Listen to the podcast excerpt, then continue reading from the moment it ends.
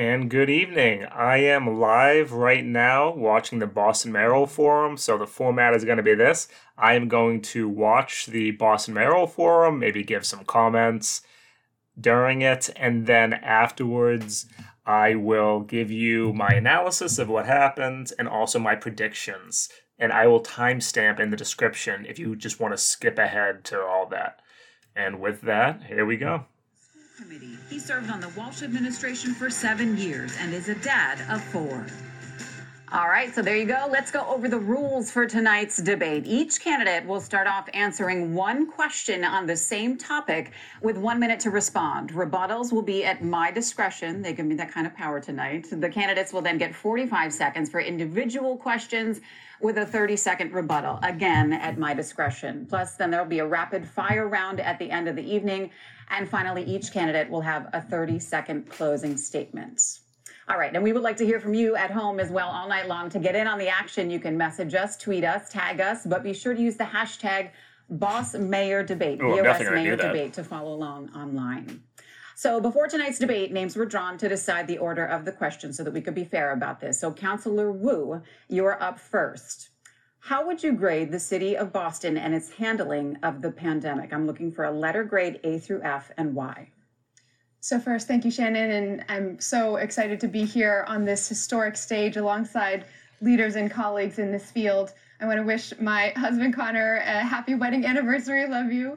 And Ooh, to center in good- this moment that this election is about the future of our city. What we have gone through with the pandemic has highlighted, deepened, exacerbated every inequity. I would give our city of Boston a C plus for how we've handled the pandemic. We have gotten to the point where we are now seeing businesses beginning to wonder about what the next steps are as the Delta variant ramps up. We are sitting on the verge of schools reopening and a lot of uncertainty as well. We need to do better about closing the gaps and addressing the issues that this pandemic has exacerbated, but were already present in our communities for a long time before. I'm running for mayor of Boston to take on the big challenges, to take on the issues that will drive the future of this city. I have a track record in City Hall of knowing just what's possible when we build coalitions and center communities in that work. Councillor Wu, thank you for that response. Councillor Campbell, your Hey, they let response. John Barros. A Barros. to F and why? Poor I would probably, gi- first of all, thank you for having me. I would probably give a D. Um, you know, I filed a hearing order back on this issue in December of last year, particularly looking at vaccinations and how we would need, of course, to go into communities of color, immigrant communities, especially those that are hardest to reach, to ensure that they were getting vaccinated. It's simple. We need mask, we need vaccination. Right now in the city of Boston, we have a mask mandate, of course, for city employees, as well as a vaccination mandate uh, or regular testing. We have mask mandates for those who are external to the city, but we do not have vaccina- vaccination requirements. I've already been on hitting the with the record vaccine leading the way, pushing the city of Boston, pushing the acting mayor, of course, and the administration to implement what New York City's doing, what San Francisco's doing. All of these best practices we know are saving lives. Right now, I live in Mattapan. We have the lowest vaccination rate in the city of Boston. We can change that by adopting some of these best practices. My leadership is decisive, especially when it comes to a public health crisis like COVID 19. And it's also essential for reopening our economy. Councillor Campbell, thank you very much uh, for that response. Let's go to Councillor George now. Grade and why? Uh, first, uh, thank you very much for having us tonight. It's Councilor Essaibi George, and I hope to be Mayor Essaibi George Oh, soon. already and messed as up the only the teacher on this last stage, as name, not had good, spent not 13 years in the classroom grading students, I think you know overall I'd give our response as a city a C, but it certainly has to be over the response of 18 months. We've been in the thick of COVID. We've been in the thick of this pandemic for too long. And from the beginning, when we had difficulty getting testing into the hands of our city's residents, to then a vaccine rollout that had some starts and stops, and, and now we're in a great spot with high rates of vaccination. Certainly, we have to do more across our city. We've lost the mark a little bit on testing, and I'd like to see us, especially with the breakthrough cases, um, get back into gear with that testing. And then I think about our small businesses, the impact that this pandemic and some of the uncertainty that we've seen over this last year and a half has had on our small businesses. We have to do more for them. Okay, Councillor Essaibi George, apologies. Thank you. Thank you. Noted moving forward. Uh, Mr. Barros, a grade and why? Thank you very much. First, it's great to be here. Thank you. Um, the grade would be a B. I, I was there in government as Chief of Economic Development when the pandemic first hit, and we mobilized. We got together and we were having meetings every day at 8 a.m. to make sure that Boston was safe, had the information it needed. The mayor put together a COVID relief fund and raised more than $34 million to make sure that we were providing PPE or personal protective equipment to make sure we were providing testing in our neighborhood. Then he announced me and along with Chief Martinez as the two co-chairs for the Health Inequities Task Force, knowing that our most vulnerable communities would be hit the hardest. We mobilized then six different funds and moved more than $26 million to help sa- save our small businesses. Ooh, fun follow up. If you were head of equity, why was the response in Boston so unequitable? Small businesses coming on, telling us what they needed, telling us what they were hearing, and what we should be doing more of. Government was swift, we were nimble, and we were trying to be as creative as possible, and I think we did a good job. All right, Mr. Barros, thank you very much. Mayor Janey, you're asked to grade yourself here in some respect, although obviously the pandemic started before you took over. A to F, and why? I would give an A minus. And first, I want to start by thanking all of the sponsors of this important discussion. Uh, I give it an A minus because, as someone who has experienced many of the challenges in our city, I bring that life experience to the job as mayor uh, decades long advocacy for children and families. And when I took over in March, we were in the midst of the pandemic. I acted quickly to get vaccines into arms. I invested a total of $3 million in a vaccine equity grant so that we could focus on the hardest hit communities. And now in the city of Boston, more than 70% of every resident has at least one shot. That is the work that we've done. We were first in the Commonwealth to implement a mask mandate in our schools. We have a vaccine mandate for city employees, and now we have a mask mandate uh, for indoor spaces that are open to the public. We need to continue to do more to get the vaccine into arms to make sure that we are doing everything to slow the spread and that is what I have done as mayor of Boston. All right, Mayor Janey, thank you very much. And you brought me very perfectly to our next question here. Uh, and this is going to be a question for Mr. Barros. I'll direct this at you first. If the FDA grants full approval on a vaccine for children under the age of 12 years old, would you still require masks in schools for all students and staff? Let's begin. Yes. Um, first, I would require that all students who this could be vaccinated. And then we know that there are breakthrough cases. We know the more time you spend with someone in a room, then the higher the chance is that you would be uh, susceptible to an infection. We need to protect our students. We need to protect our, our staff and teachers to make sure that everyone is feeling safe going back to school. It is incredibly important that we have in school classes. And as mayor, I would want to keep everyone safe. Mandating vaccines and masks will do that. All right, Council Wu. We've been counting down the days to the election in my household, but there's one more important date that we've been counting down, which is the first day of school tomorrow. Both my boys are in the Boston Public Schools, and we've had lots of conversations about what this school year will look like. It's been a tremendous stress for our families, for educators, for school staff, over two school years now of uncertainty. I do support ensuring that we continue to mask up and that we are using every bit of our public infrastructure to continue closing vaccination gaps when that approval response, comes for children under 12, we should use our schools as a platform to be able to vaccinate so that we can meet families right where they're at. And it goes beyond just our school buildings, uh, just our vaccination efforts today as well. Our school buildings need to be revitalized so that they're healthy. With such an old footprint in Boston, only 30 some of our 125 school buildings have modern HVAC systems. Right. It's been a tremendous stress in the pandemic, and we need facilities that are healthy, inspiring, and support learning across all. Really good answer. Masks then, even after kids could be vaccinated under the yes, absolutely. So then, and then she has, then she repeats the uh, the, the dumb layup question. vaccinated, adults can be vaccinated. Where's the threshold then? Where and you know a lot of people sort of push back on this.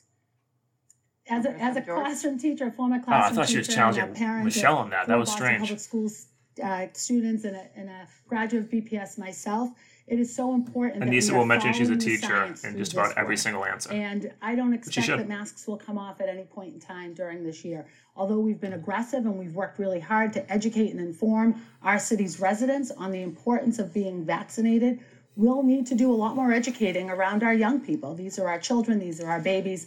It's important work to make sure the information is present, the information is there, and the work is before us. But I, you know, we've got to exist in reality. the masks aren't coming off this school year, and I think it's important when we make decisions that we're basing it on the science. Um, Council, we brought well, us to our next to topic. of respond to course. You're someone's comment, I'll read it. A lot Andrea Campbell said she'd give the city a there's D lot for pandemic uh, handling. She's ridiculous. That data right doesn't support that. bus Laugh my driver ass off. The lack of information. I mean, right now she's trying to differentiate herself from Kim Janey and take down any support that she has. So I mean, politically, she's supposed to say F, but I mean, D is also a good response by her. Let me start on the last question. So, yes to the answer on masks. This is the third school year that our children are being impacted by COVID 19, and it has been incredibly difficult. So, we need to continue to mask up, and I am proud that we were the first in the Commonwealth to require masks. And when it comes to uh, the bus drivers, I'm really encouraged that our bus drivers uh, and TransDev and the school department have reached an agreement. We are expecting and welcoming all of our bus drivers back uh, to welcome our children. Tomorrow. very- yes, tomorrow. So I am very encouraged by that. And I'm excited for a new school year, even though it will be difficult. We will get through it. We'll get through it together, supporting our young people. You guys are mothers and fathers. And also, there was a I'm father recent article that we don't have enough bus drivers, and, so uh, tomorrow I'll is going to be rough. A lot of parents that have called me, and they're not so confident. So the acting the acting mayor is pretty confident. I just remember mayor. talking to two bus drivers before getting here, and they're not so confident.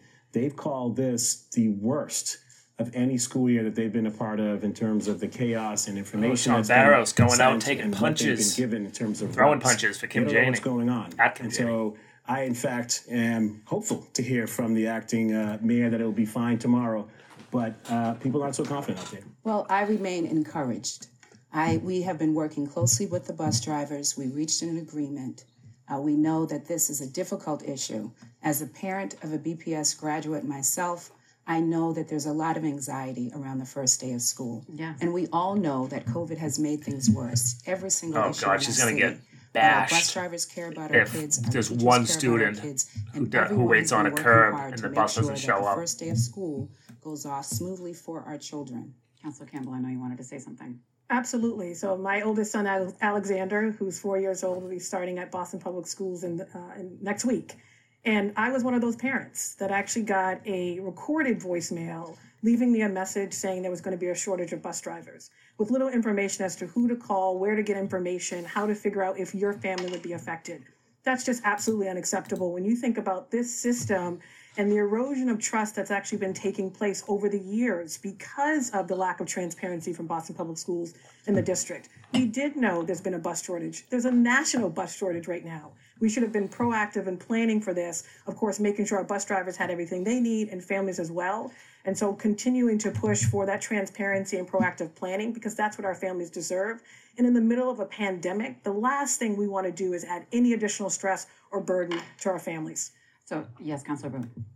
I just want to emphasize that you know, as as parents, we know every single little logistical detail has a huge impact on the day-to-day stress levels and experience and and feeling of connection and trust for our families with the school district.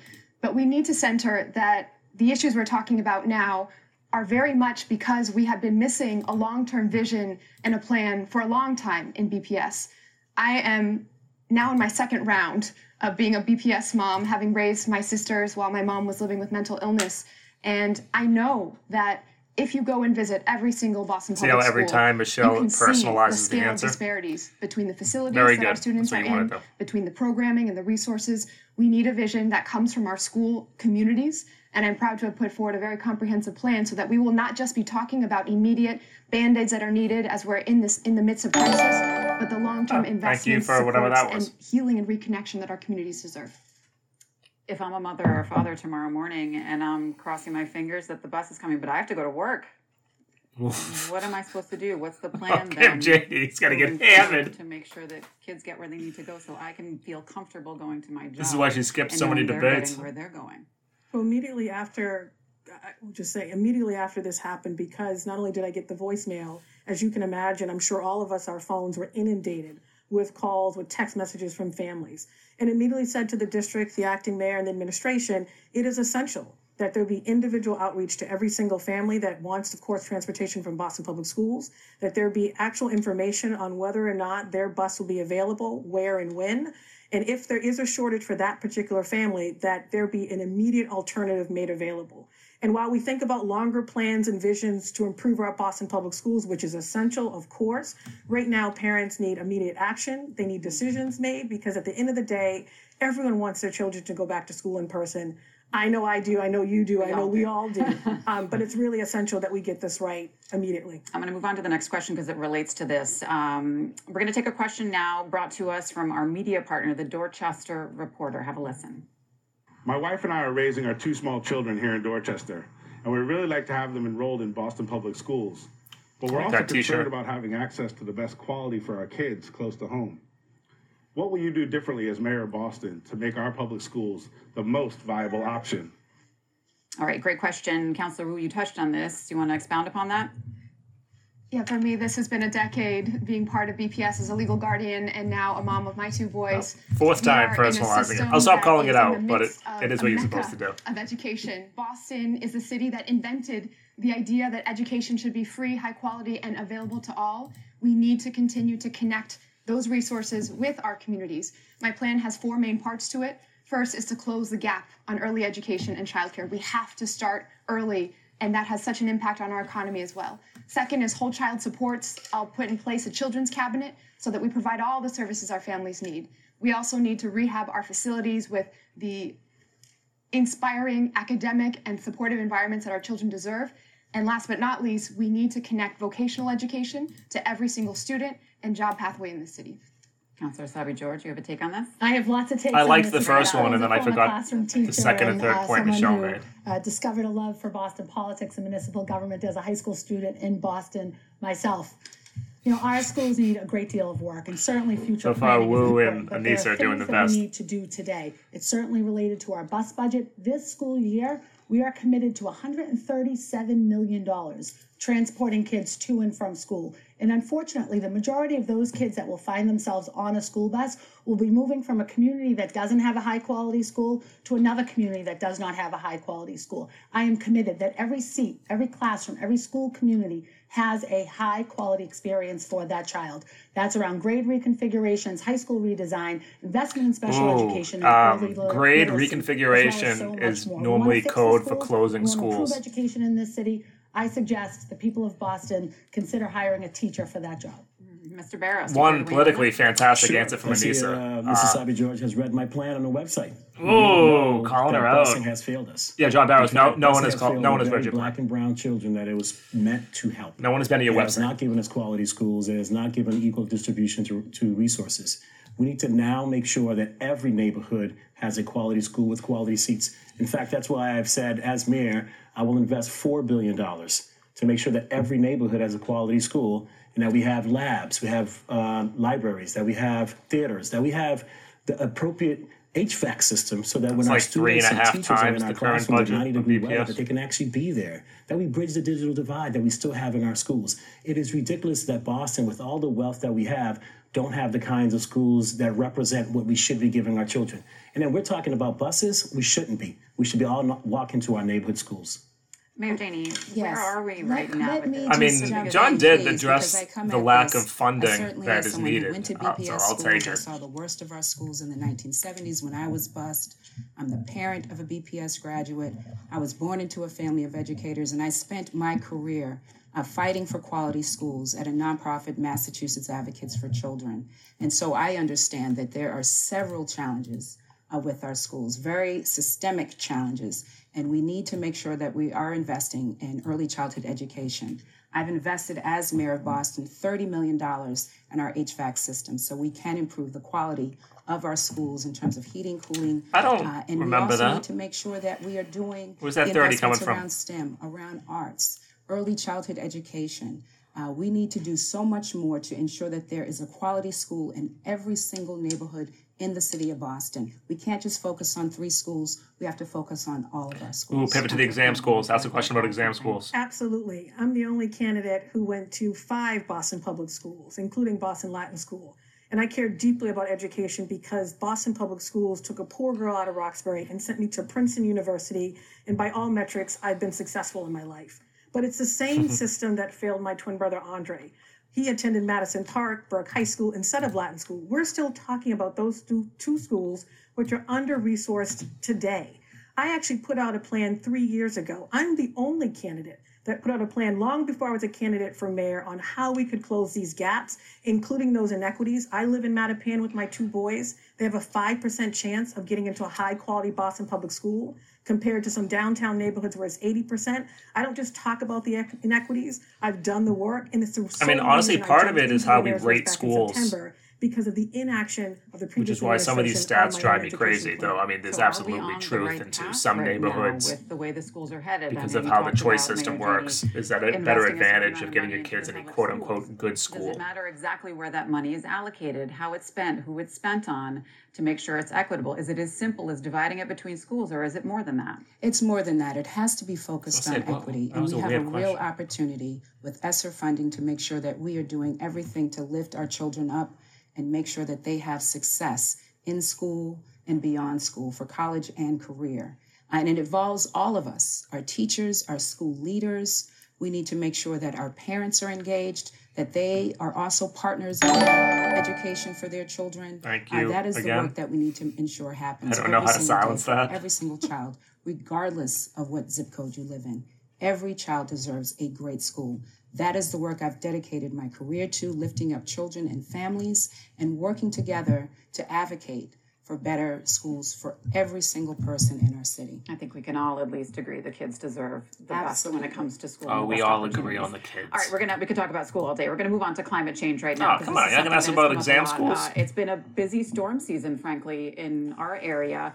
Uh, from Fred to Henri and Hurricane Ida, the remnants, which Henri. absolutely devastated parts of the Northeast um, killed dozens of people in New York and in the tri state area. And if that storm had made one quick turn, that easily could have been us up here dealing with yeah. that serious amount or if of flooding. It, if it hit like eight hours later when uh, it hit so like the lunar tide, right that would have been one bad. Of our viewers, uh, Suzanne Morse wants to know how will the candidates make Boston more resilient to climate change, and will they each commit to act quickly to ad- address climate change? I mean, this is a viewer, uh, but every single person is going to say, "Yes, I commit to act so, quickly." Climate action is so important in our city. You got to listen to harbor plans and public transit; those are the two key terms. Some of our most disproportionately impacted families, community members, residents across our city. We need to act quickly as it relates to environmental injustices they are experiencing. For too long, our communities of color in particular have been left out of the conversation. And we've listened to the affluent communities, affluent folks from other places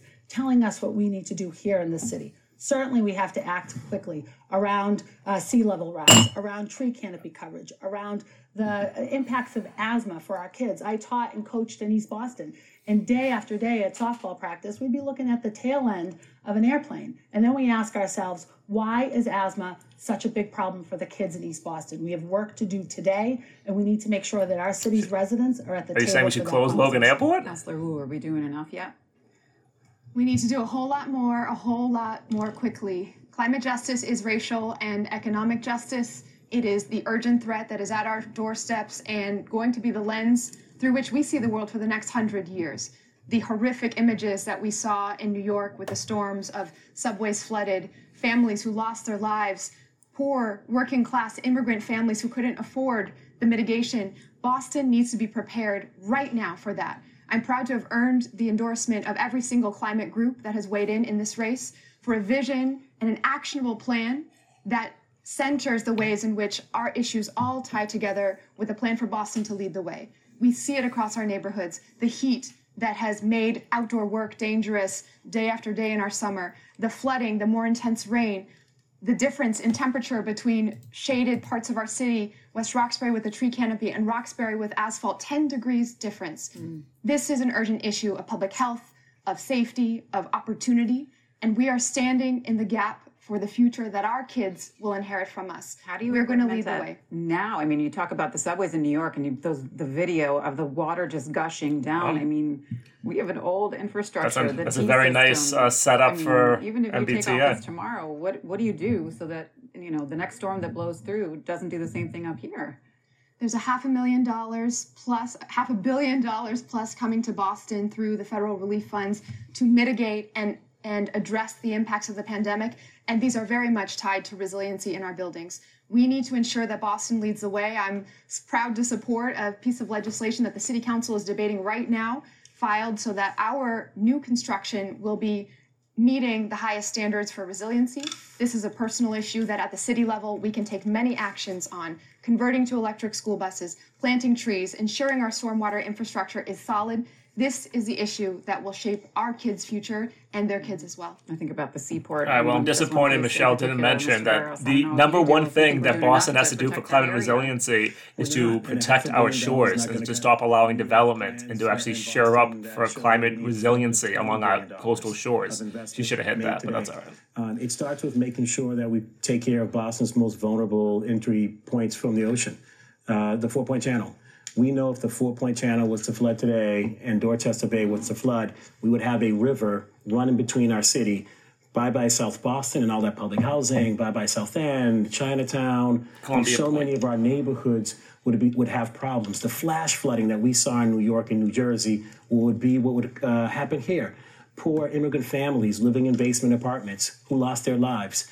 As mayor, we need to make sure that we have money to uh, to to bring those four to twenty billion dollars of, of actions to reality now. I would work with the federal government. The Biden administration's infrastructure bill is a really important tool, once in a lifetime tool. Wow, I'll sure mentioning the infrastructure bill. All right, Mr. Barros, thank you. We're going to. That's actually a good move by him. I mean, the people who are watching this right now are mostly just people who watch MSNBC. Uh, we are going to regroup. We are just getting started, Oh, but cool, we still a have a lot of ground to cover for you tonight. When we Um, return, we are taking you to the heart of our city's streets. All right. ongoing- It's funny because I'm reading the comments and there seems to be a massive delay between the people on YouTube and the people on Facebook. But it seems like the Facebook is a lot more live than the YouTube, to be honest. Uh, all right, so I mean, initial thoughts. Right now, it's so hard for me to take polling seriously, but it seems, knock on wood, almost inevitable almost for certain, as much as these things can be, that Michelle Wu will make it uh, will make it out of the prelims. And so tonight is really about the other candidates being Annissa, Andrea, and Kim. John Barros does not have a chance to try to differentiate themselves and to try to pick up a couple points. And, and watch, you're going to see, if you're watching me live, all you're going to see right now is uh, campaign ads. And Annissa's was before the debate. Now we have Kim. I bet you Andrea and Michelle will have one too.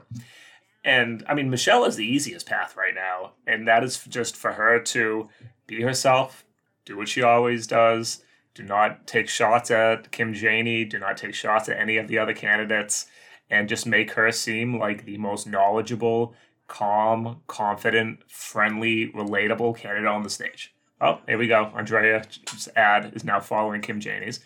And Andrea and Kim have been bashing each other for the last two days. Andrea's been bashing Kim for weeks now, and that's what she needs to do politically.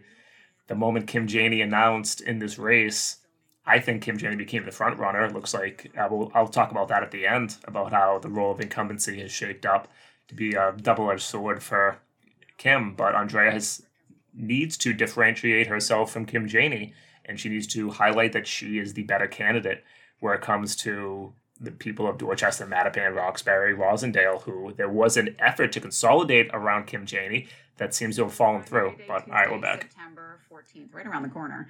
We hit the streets of Boston to ask people what issues they care about, and the most popular topic was Mass and Cass. It's an area Oh, long be known good. for its problems. The stretch of Mass Ave is covered in needles, tents, trash, and riddled with crime. Yeah, because a Fabiola Jean, nonprofit wanted to open up housing, providing housing and treatment for, for people there. And instead, our elected officials uh, joined a community group and bashed it. Right there. I mean, like, what, are- what are we doing when you're trying to get some aid from a hospital and you have people with the needles threatening to stick you up? I mean, it, it, it, we're dealing with something like, what are we gonna do? What are you gonna do? All right, candidates, you heard her. Uh, what are you going to do? Councillor Campbell, let's begin with you. Thank you for this question and, and also asking a question about this other public health crisis in the city of Boston. COVID is one, of course, but this is the other. And of course, it's only getting worse and moving into other downtown neighborhoods and other neighborhoods across the city. This area is near and dear to me. I grew up on Mass Ave. We were poor. We didn't have much of anything, but we didn't have needles in our parks. We didn't have needles on the street. We definitely didn't have bodies on the ground, and you didn't know if the person's dead or alive. That is Which the is why we need safe in injection sites. Boston right now Somebody bring it up. everyone should be absolutely concerned about. I was the first candidate to put out a plan on how we could tackle this issue back in January. Our previous mayor was still here. I sent letters, advocated with the previous mayor, the governor, the current administration to implement that plan. I am still pushing the acting mayor and the administration to take action. We don't need any more rhetoric. My plan is specific. It has appoint a Mass and Cass chief, someone to oversee this issue, work to decentralize services, create a responder unit. Yeah, right that now, whole everyone's working in decentralization thing, I gotta talk Come about together later. to work together to ensure folks have services so we can actually decentralize reactivate Long Island, not just with the bridge, ferry service. I was the fir- first candidate to call for ferry service. I'm still waiting for action. I can't implement this as a city councilor. It has to be driven by the mayor's office. Mayor Janey, is that a fair plan to implement? So let me just say this it goes beyond an intersection. This isn't about an intersection in our city. This is about individuals who are in need of support and services. And I come at this from a very personal perspective. In the 1980s, my uncle was found dead with a needle in his arm. And in the 1980s, addiction was treated as a crime. We have learned a lot since then. And now we view this as a public health problem. And it is. It is a crisis. And we know that this has been a crisis for the last 10 years and certainly since the bridge came down in 2014. And COVID has made this worse. But my team is connecting people to services every single day. This year alone, 1,600 individuals were referred into treatment. This is a challenge. We need to make sure that there is a regional approach. It can't continue to fall all on Boston. We have to decentralize. We have to make sure Oh, God, that all of that our city departments, as well as partnering with the DA's office, which we are doing, to ensure that those who would prey against vulnerable people in our city are held accountable. There is much more we need She to do. She just do, talked about how how is we tried to treat money in the opioids and addiction to make sure through punishment, and now she's pivoting towards the people who to sell people opioids and drugs should be punished. Treatment. It certainly, it certainly is individuals. This is a unique situation in that it's also located in one spot. I mean, you, you heard the young woman. People avoid that area. They don't want to be able to walk down the street there with their children when there are needles on the ground. That's why we need safe injection sites, and we need to your plan be provide clean it up? um, Well, I started this work. housing first policies, which provide housing and then under offer treatment to then those who wish it. Former council, as council president uh, Wu, uh, with me, we started a committee on homelessness, mental health, and recovery. And we were focused on repairing the continuum of care, bringing together officials at the city level, at the state level, an agency, as well as community-based organizations to do that work. Unfortunately, uh, then Council President Janey didn't think that committee deserved to exist anymore. Ooh. Since then, things have Kim Janey again. and have come to a breaking point. We need to certainly decentralize services in that area, continue to offer support and I'm gonna keep outreach using to that people who are not well, who are sick, who are looking for recovery, and make sure that we are responding to the public health crisis and the public safety crisis. Two weeks ago, the Boston Police Department issued a search warrant on a tent. We have seen over the last few weeks a proliferation of tents. One evening I was down there and counted 100 plus tents. We are not serving the people who are most vulnerable, and we are not supporting. There is an the residents empty in that area or those that hotel going to work right in this area We've that has to do. 200 Where's rooms. that balance? You need to help the people who have problems. There are hardworking people who live in that area who are trying to raise children. Where's the balance? How do you strike it? It, it- it's not a it's not a Yeah, I'll balance. I'm What are one you of those talking hardworking about? people living in that area trying to raise four children. And every time I drive by the area with my kids in the car, I've got one kid, Jeremiah, will say, Dad, did we bring money to give to people who are going to ask us for money? And John on the other side will say, Well, Dad, I don't know if we need to give them money because they're going to use drugs. This is a complex issue, but it needs leadership. It's actually It not really that complex. We, we know This really isn't that complex to solve. What we do, we close the engagement center. That's not leadership. That's not the action we need. The place is more violent. There are more people. It's dirtier, and we need people. If the if the elected officials in office right now can't take care of it, we need more elected uh, and better elected officials in office to do it. That's why, as mayor, I will make sure that we have a multidisciplinary, 24-hour team on the streets right now with personalized services for the people who need help. I talked to a gentleman there the other day named LeVar. He is um, doing a workforce development program. He's taking a class at Benjamin Franklin Institute, but feels nobody's trying to help him get his life back together. These are people who need help. And as, a, as the mayor of Boston, I'll make sure they get that help. Councilor Wu. Uh, He's actually having a part of the decent night, to be aforementioned honest. Group that did try to do something about this previously. Is that still a plan that you would implement? I have joined community members, residents, small business owners, patients in that area to walk through the area around Mass Ave and Melnia Cass many, many times. And when you're there, the feeling you get is the worst of all about government that it feels like we've given up. Mm-hmm. That as long as everything stays in one area of the city, we will look the other way. That is unacceptable. And we need to bring accountability and action to this. It's not that the city's not putting resources there. In fact, we have put, been putting more and more city dollars into that area, sweeping the streets now multiple times a day, city workers working so hard, going to pick up needles as quickly as possible. And yet the next morning, we're right back where we started. That funding, that energy, that programming has to go to action that will get to root causes. This is Ask Michelle again about that Victory Programs policy. Crisis. I think that's so what the moderator was referring to. Expand treatment across the city and the region. And within my first 100 days, I will look at every single city owned building and parcel to identify where we could quickly locate supportive housing that could relieve. Okay, she mentioned supportive housing. Okay. You know, Councilor Wu is right, which is why we are looking at a I'm regional happy. approach. This can't just fall See, on Boston.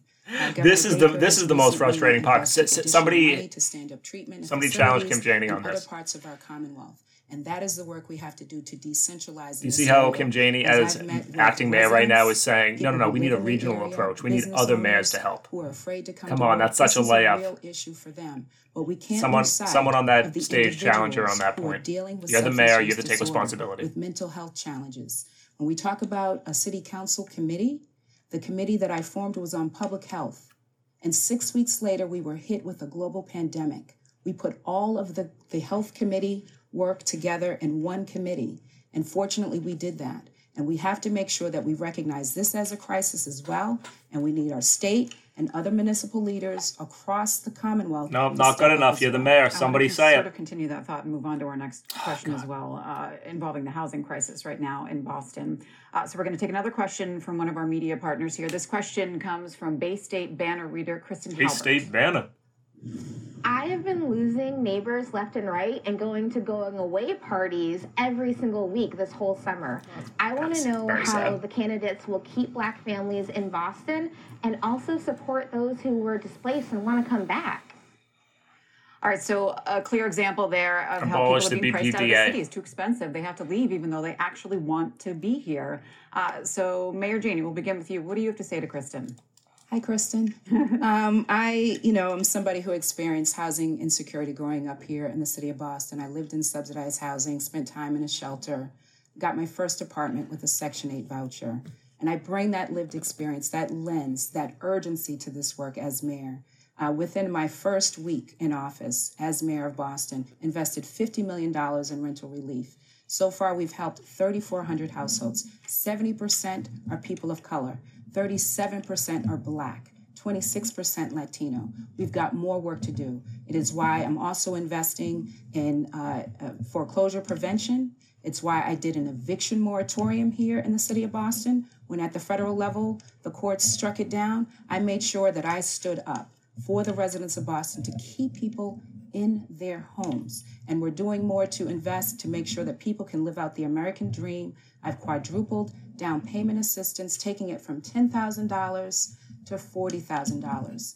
That is what we need to do to make sure that we are stabilizing our communities and keeping people in our Boston who want to call Boston home. Yeah, you want people here who want to be. Good answer politically, uh, though. Obviously, city, right? that does it just not seems like there's such a address how to change the fundamental problems with housing in Boston. But politically, that was a good answer by There's not a whole lot in between, and those people need so much help to continue to be able to afford the housing. So, what's the plan, Councillor? No, the, I mean the plan is to shrink that wealth gap and eliminate it. We know the disparities between white families at two hundred and fifty thousand, black family at eight dollars, and a Latino family at zero dollars. We've got to close that wealth gap and end it. It starts with home ownership. I'm committed to investing up to a million dollars in my first six months as mayor, and I'd love to get a million dollars buys you one sure and one third condos here in the city of Boston. The idea that you can solve this problem through housing and house survey, ownership is ridiculous and a lie. Families. It's about the cost of housing in this city. We need greater affordability. We also need to create more opportunity for our workforce development, for create the creative economy, for our schools. Families leave the city because they don't have access to the things that they need our education system, our transit system, our economic system, our workforce system It is all an important part of that, and it starts with creating ownership opportunities within the housing Can never do it on scale. Our city. But I mean, I, I know politically it's the right thing what to would you say. say to Kristen? Cannot happen on a I scale. understand. Impossible. Frankly, you know, I grew up in public housing behind 1850 Washington. Now I'm a first-time homeowner in Mattapan. My housing plan is specific, and it's the most specific and actionable on day one than any other candidate. And it says that every single family in the city of Boston should have access to that same pathway that I had growing up in the city of Boston. But in addition to that, we need to make sure we're building, of course, housing that is a, a pricing points residents can afford, building housing for our veterans, our seniors who are also being displaced. The city of Boston has incredible power to do that. But in addition, I'm the only candidate with the most significant record of accomplishment I think on this Andrea issue. has used that Many phrase candidates talk about activating tonight, vacant lots. times. I've done that. I have 30 city-owned vacant lots right now on Blue Hill Ave being activated. I tell folks, drive down Blue Hill Ave, being activated right now, including for supportive housing to help those dealing with the opioid crisis at Mass and Cass. I didn't forget about folks living in public housing. I brought a program into the Public Housing Authority that is moving folks out of poverty into homeownership opportunities. It took me two years to do that as a city councilor. If I were mayor, it would have taken me 30 days. My first piece of legislation on the council. How many? How, how many people? Give me numbers on how many people went through that $20 million program. dollars every single year, including to create more affordable housing. That leadership won't change. $20 million I've done the work, buys and my you, plan is quite specific call on it how to make sure 30 every family can afford to stay here and to thrive and become homeowners just like I did. All right, I wanna- Shannon, let me Yes. just say, just today, I was invited to participate from the White House as a mayor who has a model for the rest of the country in terms of what we were doing here in Boston Oh, to I didn't know that. stabilize housing. The eviction moratorium, $50 million in rental relief. 34 households have been helped thus far. 70% 34? of people of think she meant color. 3,400. We do have that a down earlier. payment assistance program for first-time home buyers. I've quadrupled it, taking it from 10,000 to $40,000. That is why the White House invited me. And that will only help a number of families who are already on the bubble, who can already afford uh, because we are six hundred and fifty thousand dollar homes. And now that extra forty gets you closer to the actual of price. course, we had a housing Cannot crisis happen on scale. COVID nineteen. We have income inequality long before COVID. COVID has made these issues worse. But my leadership, we are going to get through, and we're going to get through together. You can tell Kristen to tell her friends that they have a chance at coming back They if they want to a be back in the city of Boston. Uh, I want to move on to. Uh, Oh, just on the housing question. Thank you. I was going to say, let Michelle. Michelle just mention wanna lift up BPDA.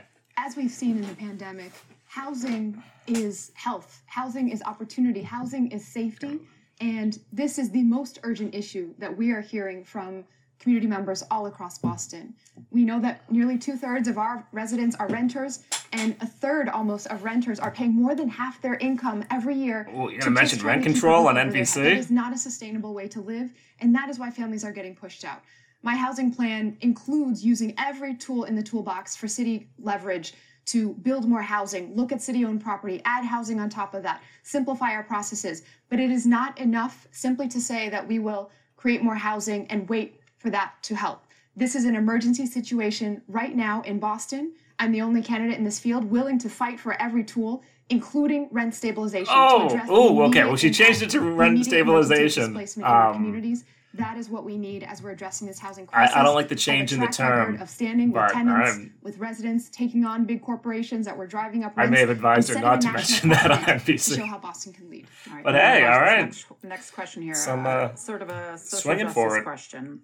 Uh, the murder of George Floyd sparked a racial reckoning in America, but also raised a lot of questions about police Oh, here in our local good. communities. The question is, where do you stand on defunding the police? You better And let Andrea up the floor talk. Andrea anyone probably is the begin. strongest on this, to be honest. I'll start because I've been leading on public safety as a chair of Told you. public safety and criminal justice for the council for the last six years. Okay. I tell folks long before George Floyd and that painful murder that we all experienced, long before, of course, the Patrick Rose case, which is a horrific case in the city of Boston, I knew our police department needed incredible work to become the most transparent and accountable in the nation. I have done that work. I drafted the legislation that created the Office of Police Accountability and Transparency, working with our previous mayor and his task force to get that done. I've shown up in court against one of our patrolman unions to implement body cameras, which everyone agreed, including officers. It was a great accountability tool. I've done that work, and my plan builds upon that leadership. And it's the most comprehensive and specific plan out of any candidate in this race. And it says two things. I want to transform our response to public safety. I don't want to just reduce incidents of violence in the city of Boston. I want to eradicate them. And how do we do that? By actually restructuring our police department in such a way that we send officers, particularly those in specialized units, back to the districts so that every neighborhood has adequate coverage and enough officers to actually walk the beat and do community policing. And the benefit of that we will save millions of dollars from the $400 million budget. No one has ever given me budget, a proper definition of community policing. It's, that's mostly like a, a mystical 1950s memory no of what people saw Leave It Beaver. And no one has exercised the political courage to take on this issue. And I've done oh, it. You didn't mention uh, cutting the Boston Police Department, Andre. I'm a little disappointed, but I also would advise not to mention it on NBC. As homicides down by 32 percent. It has fatal shootings down by 50%. It has gun arrests up by 26%. We are reimagining policing here in the city of Boston. And even with those numbers, all these like six month right crime trends is ridiculous to cite. To anyone who has lost a loved one to gun violence. I experience gun violence where I live on my street on a regular basis. I've lost count how many times someone has been shot in front of my house this issue is real. I live with the trauma, as do many residents across our city. And my plan has been working, but we've got to do more. It is why I invested in the, the Office of Police Accountability and Transparency to make sure that we are doing that work. It is why I. If someone can name me one actionable thing that committee has done, I'll Venmo you. Making sure that I think it just got staffed like a month ago. Alternative response and a community response because it is not enough just to have empty rhetoric. We have to reimagine how we do this work. I would love Shannon, to I that. just Mr. Harris, I'm going to let you. Uh, you're raising four kids in this city. Do you feel that Mayor Janey's plan is working? Uh, I'm not sure what Mayor Janey's plan is. I'd love for her to point to a plan. She doesn't have a plan. Check her website out. Uh, we've asked for a plan. In fact, she had said she was going to put out a plan and never got one out in her own timeline. She had uh, uh, said Shannon, that she was going to do a plan. My summer we, she is quoting. She is quoting. She is quoting data on work that the Walsh administration did. In fact, we know during the seven years of the Walsh administration that crime was down and arrests were down. Um, it wasn't a coincidence. It was because we helped to attract more than 140,000 new jobs to the city, good jobs. We helped to invest in the root causes of violence, making sure that we had supports for trauma, we helped to move people into affordable housing under the Walsh administration. He's actually doing a really good job tonight. Um, I bash him just because of how bad he's doing in the polls, and he had a horrible That's article on rent control. Families that help he's having a good night though. Cities. That's why the mayor is able to talk about those numbers, not because of a plan that she doesn't have. She inherited them. That's what you're saying. So she inherited it. And we released our plan yes. at the headquarters of the police department I did so with District Attorney Rachael Rollins. The numbers that I just quoted are comparing 2021 to 2020. Yeah, as I say, um, I actually think she's enough. right, this John, isn't to be about honest. data points. I'm more criti- I'm also just criticizing the use of six month crime data is useless in any sort of analysis.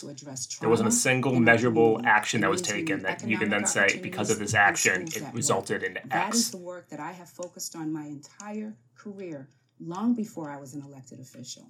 That is the work that we are continuing in my administration. I Not just to diminish, but I will point out that 2020 to 2021 was a pandemic year, and then slowly coming out of the pandemic, which may or may yeah, not that have dec- an effect on those numbers. But I mean, it, it was a little bit different in, in all cities uh, across the country. So Some across the nation, crime went up, violent crime, as measured by like robberies, murders, rapes.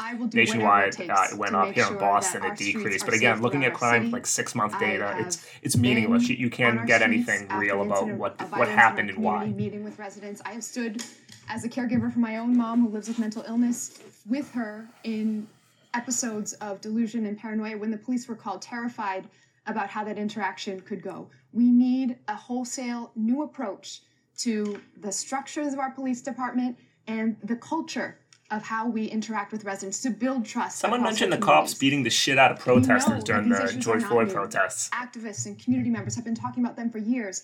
I'm the only candidate focused on the ways in which city government has real leverage in delivering change, which is the underlying police union contract. We are now a year with an expired contract.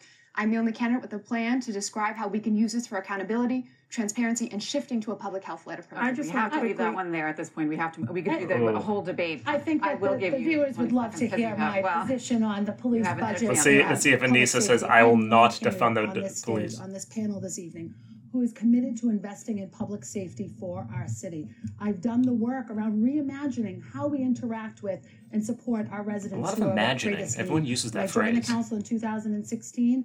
I moved from two social workers who are participating in co-response to four. Two and a half years ago, I moved to 19. We have professionals in place to support our most at-risk We only have residents. 19 have to do counselors for the entire city. Agree in transparency and accountability. I will uphold as mayor the promise of community policing and make sure that our Boston Police Department is working in partnership with our community members, with our city's residents, with our community-based organizations who are doing such important work. Oh. As mayor, I am committed to having a safe city, not defunding public safety in this city. Okay, I was gonna say that's a layup for you, reallocation. Annissa, for you to say you will not defund the police. That's just another word for defunding public safety in this city. All right, Councilor Essaibi George, thank you. We're going to move on to the rapid fire section. So Ooh, that'll be stretch out a little bit, take a breath. Uh, a lot of these responses, by the way, can be just a simple yes or no or a one word answer. Uh, but the point is to keep it quick and keep it moving. Um, so what I'm going to do is basically sort of go down the line. A few of them will be for all of you, and I'll note which ones those are when they are. Uh, so, uh, Mr. Barros, I'll begin with you. If this were a ranked choice vote style election, you could vote for one other candidate besides yourself. Who would it be? Bullet vote. Oh, I'd probably write in my wife. She's amazing. yeah. Uh, No one's gonna answer that, honestly. amazing, the candidate. What a pointless Pick one of these question. women. Um, uh, no, I'm, I'm running against a historic field here of strong women, and I'm proud to be. Uh, running. Yeah, no one's gonna answer that. This is like, how well can you BS? Uh, let's see. Councillor Campbell. I can't make him say someone if he's not going to say it. So- Yeah, no one's gonna answer this question. For your first day as the new mayor, and you have to take the T. Are you confident you're going to get there on time? Not coming from Mattapan on the red line. No, I'm not. And I also live in a section of the city where there's a transit desert. Okay. So no. Uh, Mayor Janey, do you think employees need to come back to work in person downtown for the city to survive? You know, we have to uh, reimagine what we're going to have in our city. We know can't. workplace has changed. It has changed. Obviously, we need workers to come back, but everyone may not come back. Some people are going to work remotely. And so we've got to attract people to our city in right. other new ways, creative ways. This is for arts. everybody. think Raise your hand if you have been have. no. Have you ever been a customer at one of the new local pot shops? Andrea and Kim raised their hand. Uh, again, all for all of you with a show of hands. How many of you are vaccinated? Oh, that would have been. Okay. Uh, Councilor They're Wu, uh, you're moving to East Boston. Are you confident your climate change plan will keep that neighborhood viable for your children? Yes or no? Yes, our plan is the most practical, Yeah, of feasible, course. and East Boston will be at the epicenter of making sure everyone is safe and resilient. What, right. what do you think saying she would say to that? No, my George. plan will not be enough. Do you support a plastic bottle ban in the city of Boston? No. Okay. Uh, well done. And we're going to move on. We're nearing the end of tonight's debate, unfortunately. As mentioned, we drew names to decide the order of the closing statements. Uh, so, Councilor Wu, I don't know. you Do people want to listen to the closing up, and you have statements? These, seconds. tho- these are the openings. I want to thank everyone for tuning in today and I'll- for being part I'll of judge- this I'll historic judge how well they do. conversation that we've been having in the city of Boston. I've been so humbled to serve the entire city of Boston for eight years now as an at-large councilor, work for Mayor Menino in City Hall before that, to know what is possible in our city when we are all at the table. This is a moment where we need that leadership. The next three to five years and the decisions that we make will shape the next three to five generations. So there are many more plans on my website. Please check it out at michelleforboston.com. And I very respectfully ask for your vote September 14th. Councilor Wu, thank you. Mayor Janey, you have 30 seconds. Thank you so much. I want to thank the sponsors again. I want to thank uh, the candidates on the stage and all of the viewers watching. As mayor of Boston, I have led this city through a lens of equity, justice, and love, making sure that we could reopen our city, keeping crime down, keeping people in their homes. I know we can't go back to normal. We have to go better. This is our opportunity to make sure we are creating a stronger Boston. Can't go back, Boston go better. equitable, Curious who wrote that line. Mayor Janey, thank you very much. Councilor Campbell, 30 seconds. Thank you, uh, everyone, for having me. Of course, thank you to the sponsors. I deeply love the city of Boston. This is the city that took a poor girl from Roxbury and gave me everything I would need to be successful. When I do this work, and of course, this run for mayor, it has always been about ensuring that every single resident in this city has access to the same opportunity I had growing up here, whether you're native born or you got here this morning. And I have taken on the issues. I have done the work. It's the reason the Boston Globe endorsed my candidacy. Oh, that we go. leadership won't change. Lot of- lot of Boston Globe readers who 14th. You can watch learn more NBC. about me at So there you go. andreacampbell.org. And she remembered to mention her website. Good for her. Thank you. All right. do Thank I- you do for I joining keep tonight. to? I was 14 when my aunt first invited me to a neighbor cleanup. And I learned that people working together can make great things happen, can make positive change. Every day since, I've been working to help improve this city for everyone. I have led, I have advocated, and most importantly, I've gotten things done. On day one, I will bring this city together to make sure that we move forward towards prosperity and justice. Vote for me on September 14th. Ms. Thank you. Barros, thank you very much. All right, And one more. Essaibi George. No, thank you very much. As mayor, I'll lead all of Boston. You won't find me on a soapbox. You'll find me in your neighborhoods, as I have been as an at-large city councilor. I'll lead not with fancy talk, but with hard work. I'll lead responsibly and responsively to the people of Boston. You deserve that. I'll lead bringing us together on issues of housing, schools, and safety. And I will be the teacher, the mother, and the oh, mayor. to began and ended My name with I'm teacher. Essaibi George, and I humbly ask for your vote. Councilor, Okay. Thank you very much. And that um, concludes tonight's Boston mayoral debate here at Woo! NBC All right, that's done. We want to thank I'm gonna lower this. I'm gonna zoom in. thank you for Thank you to the people who joined me on that. And all right, overall, my uh, my read of how people did. I mean, no one did anything disastrous. Um, they spent a lot of the time, as I knew they would, bashing Kim Janey. So, if anything, that probably hurt her the most, just because the more she's on stage, the more of an opportunity she is to take punches. Also, Michelle Wu is now doing an ad on NBC, so that's almost a hat trick. I don't actually think John Barros has enough money to do a last minute political ad. Followed by Kim Janey is now um, airing. So yeah, I mean, yeah, Kim Janey probably did the worst, but that was, I mean, not necessarily her fault. That's one of the problems of being the incumbent. So I'm gonna give my my predictions of what's gonna happen on Tuesday. I just loaded up the TikTok if people have comments that like they're a little out of order, I'm not going to scroll up. But people on different channels have been messaging them, so please feel free, and then I'll answer questions as long as people have them. I guess. Let me just say now, early voting has started everywhere. You can go to any polling location, any early voting, um, early polling location across the city. You just say what uh, district you are and all that good stuff, and then they hand you the right ballot. If you want to wait until Tuesday, you can. So on Tuesday, if you are listening to this in any format, you know who I want you to support. If you are in District 4, vote for Joel Richards. If you are in District 6, vote for Kendra Hicks. If you are in Somerville, then Tessa Bridge and Becca Miller for your ward seats. Now, and for mayor in Boston, I want you to vote Michelle Wu. What do I think will happen with the mayoral race? I think right now the polls have Michelle up huge. Uh, the most recent one, see if I can bring it up. I'm going to move you TikTok. Is around 31%, I think, for Michelle. And then it goes Kim Janey, I think 21, Annissa 20, Andrea 19. I might be everyone knock everyone down, but they're all within one percentage point of each other, according to the most recent poll. And it has a four point margin of error. So no one knows. I think the most telling things are looking at the demographics of who is supporting who. Michelle Wu probably has the most reliable voters. I would say she has that camp, maybe Andrea, maybe Annissa. And I think Kim Janey has the least reliable. And one of the strongest metrics of who will be able to bring out their base is one, the age of their base, because we know that older people vote a hell of a lot more than younger people will. And then also the education status. And but that somewhat is a little misleading. So right now, Michelle Wu is the clear favorite where it comes to college educated. Um, Andrea, I'm sorry, Annissa Essaibi George and Kim Janey are the favorite for not college educated.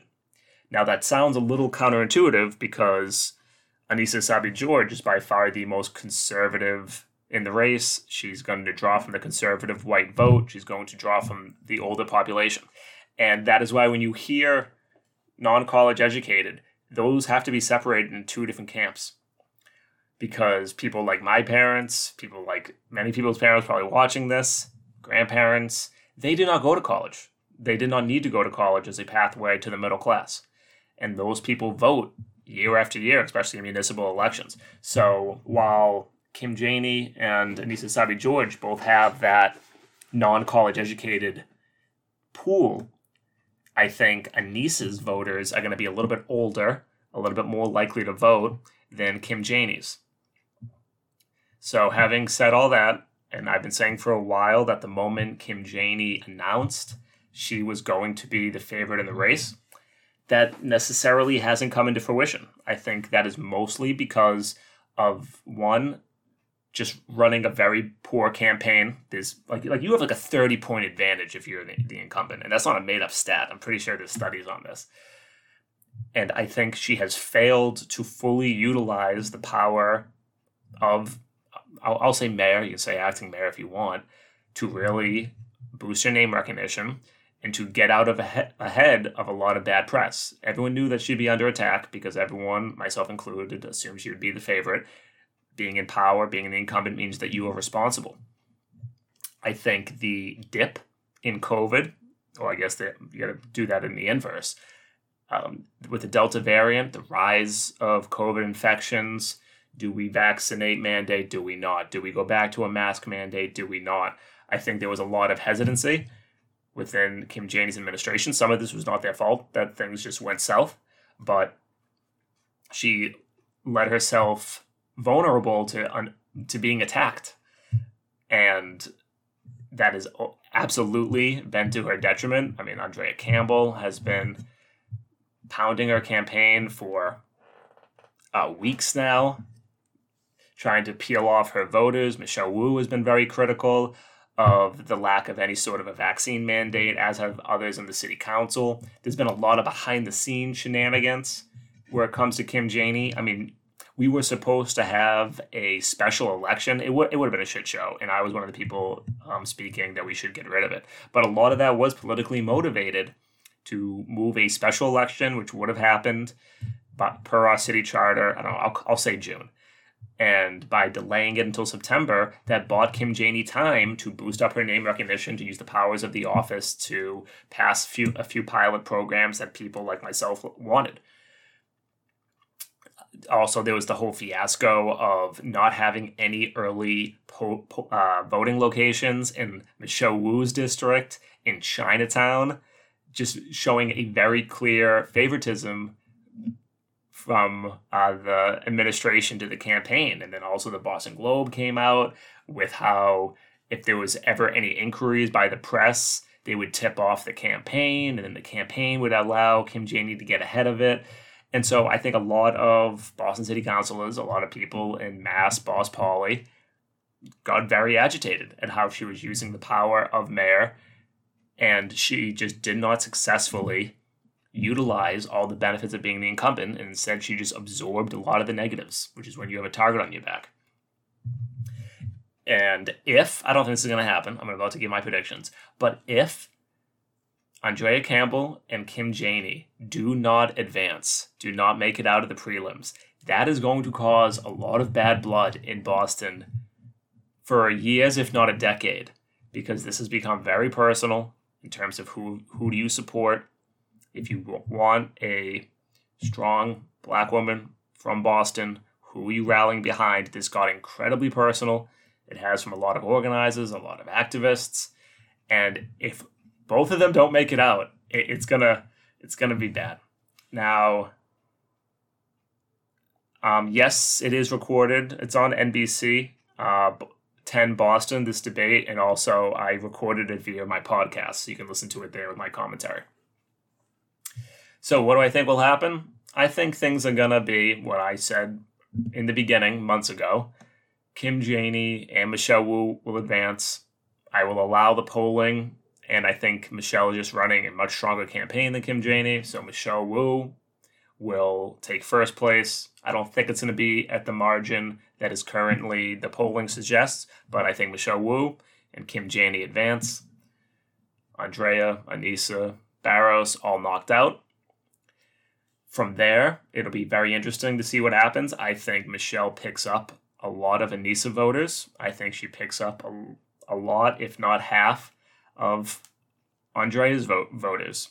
And while I was very skeptical of how Michelle Wu would do in a camp uh, general heads up matchup, I don't know. The, the events of the last few weeks, Kim Janey's failure to consolidate, makes me a lot more optimistic that Michelle Wu is in a very strong position to win the general election in November.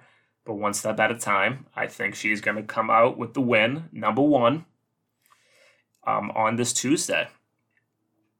And to answer the question uh, on TikTok, yes. So the preliminary elections take the field and they whittle it down to the top two, and then those two, top two advance and they go head to head for the general election on November 2nd. And this is my usual reminder if you are watching me on TikTok, I recommend following me on Twitch or Facebook or YouTube because I do, you can see the screen and I tend to make a lot more eye contact with you. So that's my prediction for the mayoral race. However, I also want it on record, just because this stuff is fun, why not? Of who do I think is going to make it out? I get a movie again for the Boston City Council. Now, I'm not going to do the district seats. I really, really, fingers crossed, hope, believe that the two candidates from Boston DSA, Kendra Hicks, District 6, Joel Richards, District 4, will make it out. If you would like to get involved in their campaigns to ensure that happens, please, oh, sorry, TikTok, please send me a DM. But in terms of the at large, so there are 17 names. This is when it gets complicated. You get to pick one person for your district level councilor, and then you get four votes for your at large. There are 17 names on this list. I am going to give you them in somewhat reverse order of who I think is going to get knocked out. So I think, and just I'm going to quickly run through the bottom names. I think Roy Owens gone, Donnie Palmer gone, Nick Vance gone, Bridget Nee Walsh gone, Saeed gone, uh, James Colimon gone, Domingos DaRosa gone. And actually, I'm just wait. We're gonna keep uh, Domingos up. So I just knocked out six people, and now I'm going to quickly go through the top 11. But I believe you're going to be in the top eight to advance. So I have Domingos DaRosa as getting knocked out in the 11th spot. He ran last year. He definitely picked up a lot of name recognition. However, I mean, he has stances that I support, and he has stances that I very much don't. He is very much against the I believe it was the Victory nonprofit treatment, which was going to provide a housing first model for people in Mass and Cass use an empty hotel that's right in the area to provide housing, to provide treatment. He's very much against that. And if you're against that, you don't have my vote, period. Uh, next up, I have in the 10th spot somebody who I voted for, Carla Monteiro. Has a great stance on housing, supports rent control, there may have been some drama, but if I don't know it, I can't imagine any um, voter knows it, to be honest. I loosely heard some things, but I voted for people that I trust said that she should make the top um, eight. I don't have her getting out of the top eight. I have her getting knocked out of the prelims. Uh, John Spillane, Spillane, I have him at ninth. I think he actually has a TikTok, so I know he follows me. I don't know much about him. Seems a little conservative. Eighth spot, so I think that means that I think you will advance, is Kelly Bates. She has some good policies. I also know she follows me on TikTok. Uh, she got into some hot water, we'll call it, when the students from the Boston Public School School Committee resigned. People remember that whole drama and they resigned in part because they were receiving this very weird sounding therapy that it sounds like Kelly Bates was one of the therapists in this program. And so she lost a lot of, we'll say, left energy with Twitter energy, whatever. But I have her on the eighth spot. Seventh, Alex Gray. Um, he he has stances that I view to be conservative. Um, he's a lot more in line with like Erin Murphy, who I'll talk about, than he is anywhere to the left. Ruthzee Louijeune, who I have in the sixth spot for this. So again, everyone from Kelly up is who I think is going to make it out of the prelims. Ruthzee has picked up a lot of the left energy, a lot of the Twitter energy, a lot of the endorsements. I think Elizabeth Warren has come out to endorse her. I also voted for her. Now, in the fifth spot, I have um, Althea Garrison. And Althea Garrison, it has a fancy word for it, and I forget what it is. But basically, she runs in every election, just constantly. Year after year, she's been doing it for decades. And by doing that, by constantly running, she continually increases her name recognition, eh, which is one, two, and three of how you win any local race. Is do you have you probably hear my roommates in the back, is do you have name recognition? So I have Althea coming in fifth for the prelim. I mean, she has been on the Boston City Council because she runs so much that like when people resign or leave, she just kind of gets bumped up automatically. In the fourth spot, I have David Halbert. He also ran two years ago. I actually knocked on his door to canvass him for Joel Richards. Um, he has a lot of great policies. I think he'd be a fantastic Boston City Councilor. So I also voted for him. In the third spot, Erin Murphy, conservative, probably. I mean, I don't, I don't know a lot of the people at the at the bottom that I listed, but she would is probably going to be one of the worst Boston City councilors should she get elected, and I think she will. At least I have her in third, getting out of the prelims, and then for the top two, I have the two incumbents, Julia Mejia, who I also voted for. She has a lot of great policies. Um, I am still very disappointed in her budget vote uh, from last year when she supported the police friendly budget that Kim Janey passed. However, I think she still constitutes a top four. And finally, I have Michael Flaherty, who has been on the council forever, has massive name recognition, so I have him coming out of the number one spot and we'll we'll evaluate the data. We'll see what happens. See how good my predictions are, and I plan on going live again next Wednesday. So we'll get to we'll have all the results. We'll see what did I get right, what did I get wrong, what happened, what does it mean for the future of the general election, and all that fun stuff. And if you have any questions, now's the time. I'm not seeing any on my multi stream, or at least everything I see is from the debate, so I'm not going to relig- uh, relitigate all that. Uh, I'm going to say then goodbye to the live audience on here. Thank you so much. And I'll be going live again next Wednesday. All right, I'm going to say goodbye, see if I can find you to the podcast. You'll have this uploaded, I don't know, by 10 p.m. Bye bye.